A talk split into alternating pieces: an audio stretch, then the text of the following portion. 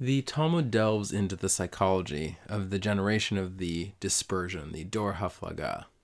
It offers an in depth perspective on how man confronts his fears.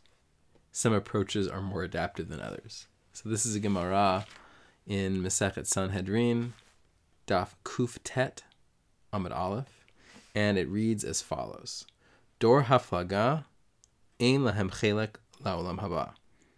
So the generation, this is based on a Mishnah which appears on Kuf Zayin bet, but the generation of the dispersion does not have a share in the world to come.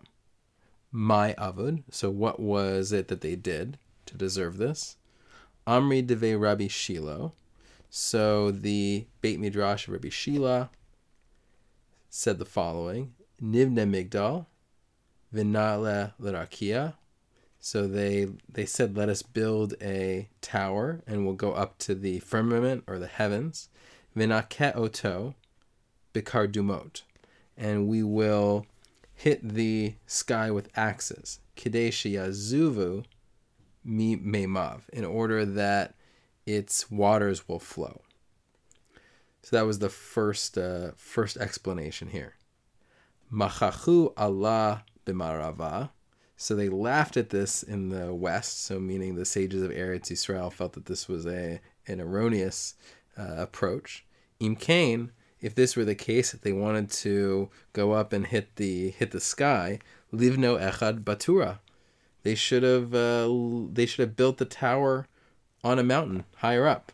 But we know from the Pesukim that they actually built it in a valley, so they take a different approach. Amar Rabbi Yirmiyah bar Elazar. So Rabbi Yirmiyah, the son of Elazar, says, Nechlaku l'shalosh kitot. They were divided into three different factions. Achat omeret na'alev v'neshev sham. One faction said, let us go up to the top of the tower and live there. Achat omeret na'alev v'na'avod avodat kochavim. One said, let us go up and we'll worship idols there. Achat Omered, and one said, Na'alev asem milchama, let us go up there and we'll make war. Zo she'omeret Na'alev eshev sham, the faction that said we should go up and live there, Hefitzam Hashem, Hashem dispersed them. And the pasuk continues, Al panei kol on the face of the land. Vizo she'omeret Na'alev asem milchama, and the one that said, let us go up and wage war, Vina'asu kofim v'ruchot v'shedim v'lilin. He turned them into monkeys, to some sort of spirit or demons and female demons. Shomeret na'alev avot avodat kochavim, and the faction that said, "Let us go up and worship idols." Kisham balal Hashem sifat kol arts. Hashem confused their language on the uh, on the land, they can no longer communicate with one another. So this is indeed a strange Gemara. Uh, a number of questions are, are come up. What was the first approach offered by the school of, uh, of Rebbe Shila? And the Gemara does bring it down, but why was it laughed at by the sages in the West? What was so ridiculous about it? What was the flaw in that approach that the approach of the sages of the West, Rabbi Yirmiyah, adequately addressed. Further, what's the idea behind each of these factions? That needs a little bit more explanation. And how is Hashem's response to each of these factions fitting? So I'd like to try and address some of these questions among others. The generation of the dispersion, the Dor HaFlaga, immediately followed the generation of the flood, the Dor HaMabul one need not be Sigmund Freud to see that this generation was responding to a sense of insecurity by building a big tower following the annihilation of human life on Earth. The sages are discussing the different approaches to interpreting their actions. The first approach offered by the school of Rabbi Shila suggests the generation of the dispersion responded to the flood by trying to control nature they built a tower to give them mastery over the heavens and the rain. Their erroneous attempt at security aimed to deny God's ultimate control over the world. It may be hard to accept, but if Hashem wishes to destroy the world, there is nothing that man can do about it. So that's the first approach Rabbi Shila's uh, school. The sages of the West laughed at this approach.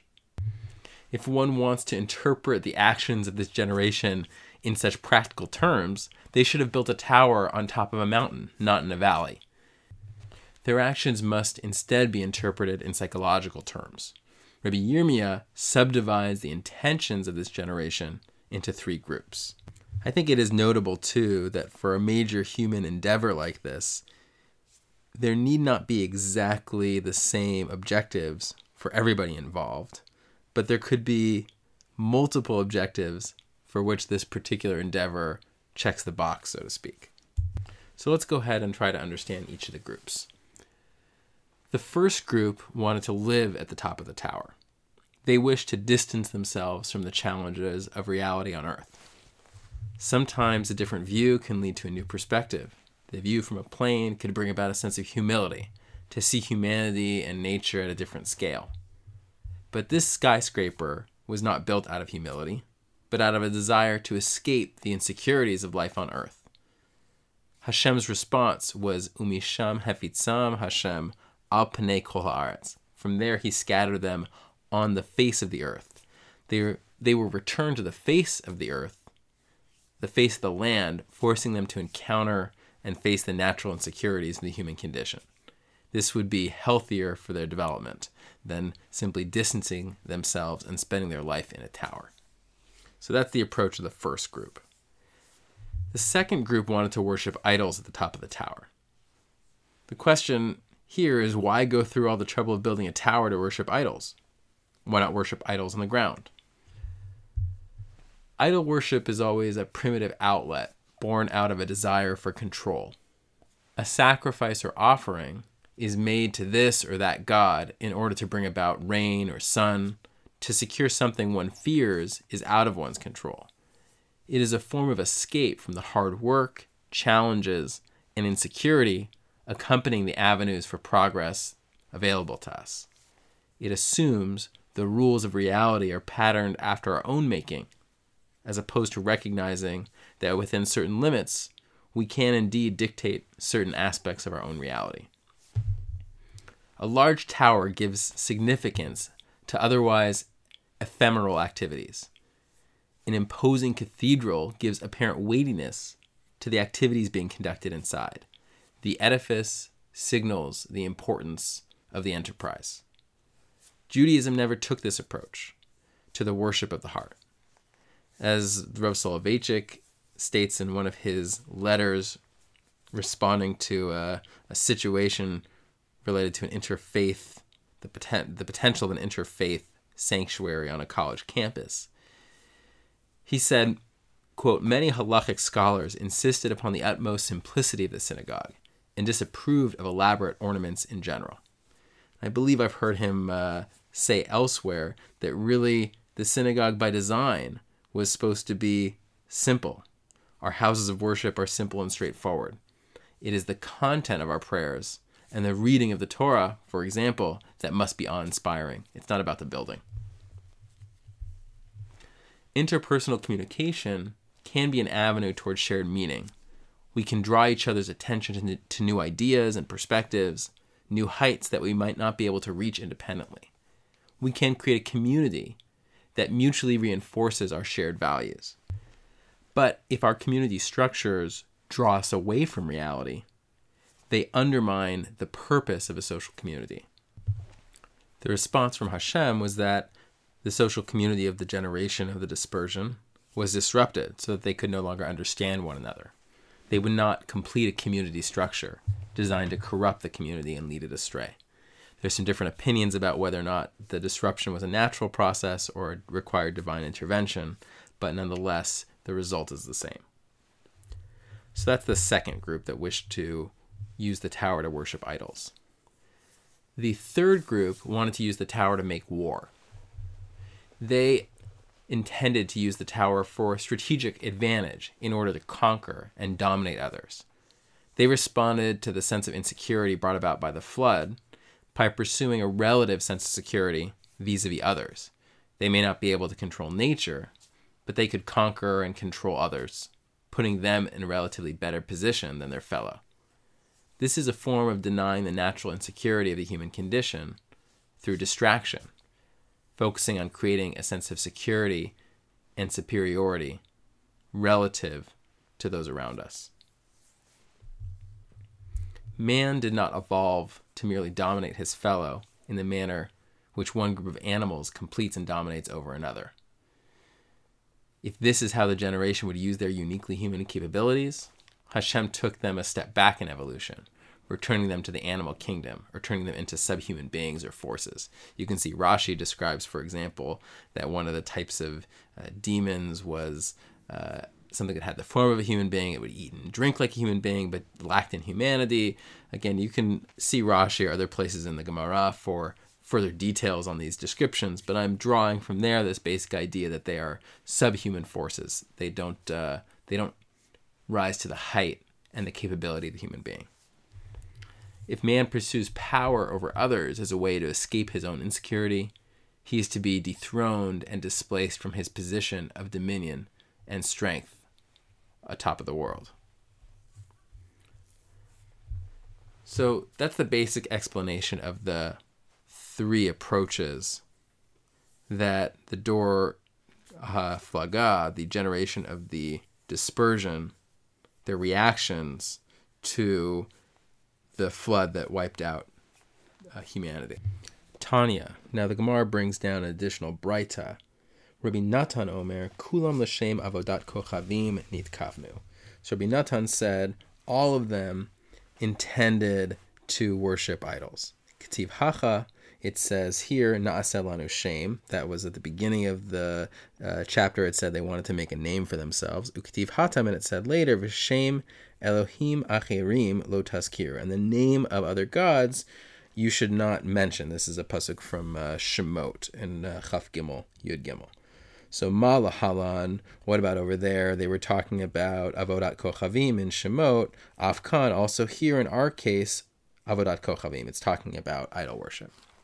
So Rabbi Natan, interestingly, he mentions the three factions. So he's not disagreeing that there are these three approaches.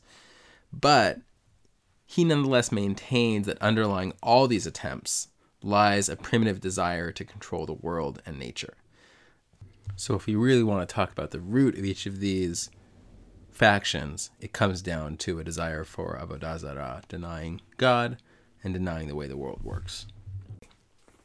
The Gemara continues and says, Amar Yochanan, Migdal, out of this tower, Shalish Nisraf, Shalish Nivla, Shalish uh, Kayam. So Rabbi Yochanan says the uppermost third of the tower was burned, the lowermost third of the tower was swallowed into the earth, and the middle third remained intact. So I'm going to base this on the Maharsha for how each of these connect, but he adds the halachic approach to objects of idol worship is that they're burned. So one third of the tower was burned. Hashem responded to Korach's desire for power over others by having the ground swallow him up both the primitive and the lust for power must be obliterated, and that's the uh, that's the the two two out of the thirds. But man's desire to distance himself from the challenges of reality is understandable. Sometimes it can feel overwhelming. That approach, that strong desire to escape reality, can be rehabilitated. That third of the tower remained intact. The Gemara continues and says, Amar Rav, Avir Migdal Mishakeach. So the air of the tower causes one to forget. Amar Rav Yosef, Bavel, Vorsif, Simon Ra Torah. Bavel and Borsif are both a bad sign for uh, for Torah, bad news for Torah. My Borsif, what is a Borsif? Amar Rabbi Asi, Bor Shafe basically an empty an empty pit.